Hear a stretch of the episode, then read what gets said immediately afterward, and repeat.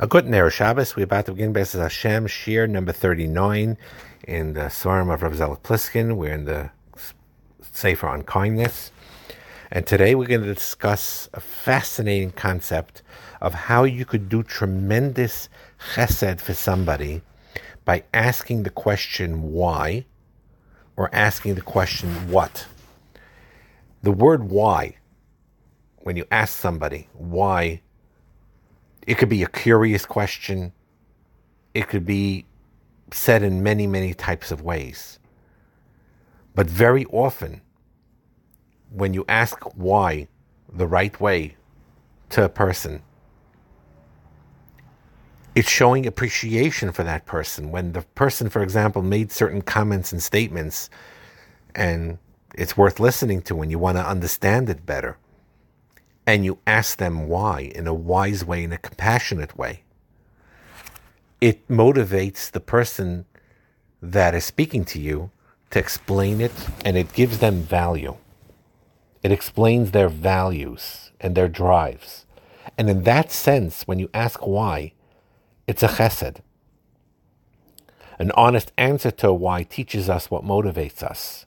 It helps a person realize also when you ask somebody also you want to help them and you ask them why you want to learn about them and you ask them why they do this or why they th- are thinking that. Very often if your mind is to do that chesed when you're asking that question why of the other person it re- makes the other person realize their self-knowledge of their own fears and their own apprehensions as to why they're doing things by your questions so, for example, um, someone is worried, and you ask them, Why are you so worried about this? And you're saying this again, not in a confrontational way, not in an angry way, not in a defensive way, not in a sarcastic way. You're saying it out of kindness. Someone is worried about something, and you're asking them the question in a compassionate way Why are you worried about this? That why question is a chesed because he may not he may realize as you're asking this question that what he's worried about may not happen, may not be likely to happen. Or you might ask, why would you think that's so terrible if that would happen? And the person will see it and then they'll think and they'll say, hey, it's not so terrible. Or if someone's afraid of public speaking and you're asking them, why are you afraid of speaking to people? So they this may show the other person that their fears are exaggerated and it'll be easier for them to overcome. So in those situations, when you're asking why the right way, that asking of a why question is a tremendous chesed. Some people will gain a lot by asking themselves why. Um, so certainly for other people. So when you are doing acts of kindness, it's very important also not to allow imperfect reasons to prevent you from further acts of kindness. That's a yesod also. That some people may realize that they're acting kindly because they want to be liked, right? Some people do kindness because of approval. And of course, it's preferable to do kindness without those ulterior motives. But it's better to do those kindness, even if you have those motives, than to not do it at all. So the same thing with the why question. If you are said doing it in a way that'll help the person, you do it. Of course, it's best to do it with the most purest motivations possible. One person once told Rav Pliskin that the why question of a counselor changed his life. I had many issues to work out and I consulted a professional. And the first thing he asked me was, Why are you here? And I told him what I thought the real reason why I was here. He kept on asking me again and again, Why are you here? And that question forced me to delve into myself. And I developed insights as to why I'm actually here and what the purpose of why I wanted to be here and what type of help I needed to get. So that's an interesting concept that, truth is, I didn't think about much before I read this in the Sefer, but the fact that your why question to somebody could be an act of kindness if used wisely is a fascinating concept. And the truth is, right after that, he discusses the what question. What can I do for you? What do you really want? Again, you say it in a nice way that you really want to meet the person's need. What's what what do you really want?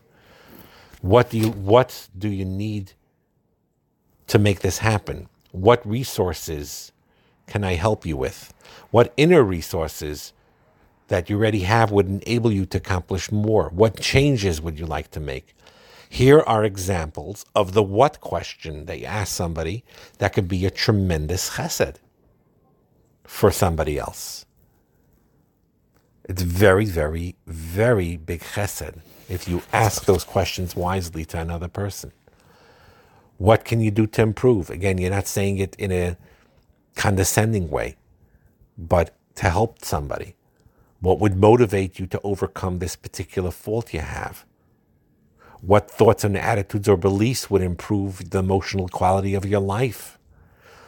What thoughts and attitudes and beliefs would help you improve and help you experience more joy in life? What actions can you take that would help you make the changes you really want to make?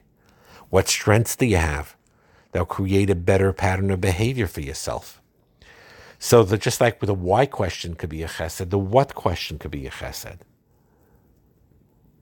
Very, very, very fascinating idea. And the truth is, is that opens up so much in the way you talk to another person. And especially in Shalom Bayis. When you ask your wife in a sincere, humble way, where you really want to learn, why do you feel this way? Or why I saw you were upset about this. Can you explain to me why were you upset about this? And it's the way you ask that question. When you say that question in a way where it conveys to your husband or your wife that you really want to understand where they're coming from, that why is a tremendous question. It's a tremendous chesed. Certainly the what. You ask your spouse, what could I do to help you? Um, you know, and so on and so forth. So it's something to think about. Think about that when, in so many of your interactions with other people, and certainly with your own husband, with your own wife, and so many times you're going to ask those questions a why question and a what question. It happens constantly. But if you put a little thought into it and realize that even that can be used as a vehicle for chesed, I see that you're distraught. Why are you distraught right now? And then right after that, and they explain it, then what can I do to help? Simple as that. Tremendous chasadim in those questions. Even if, you know, you don't have the answers or you're not given the clear answers, that's a Pesach that opens up the other person to think and to want to share. And that itself could be a tremendous chesed.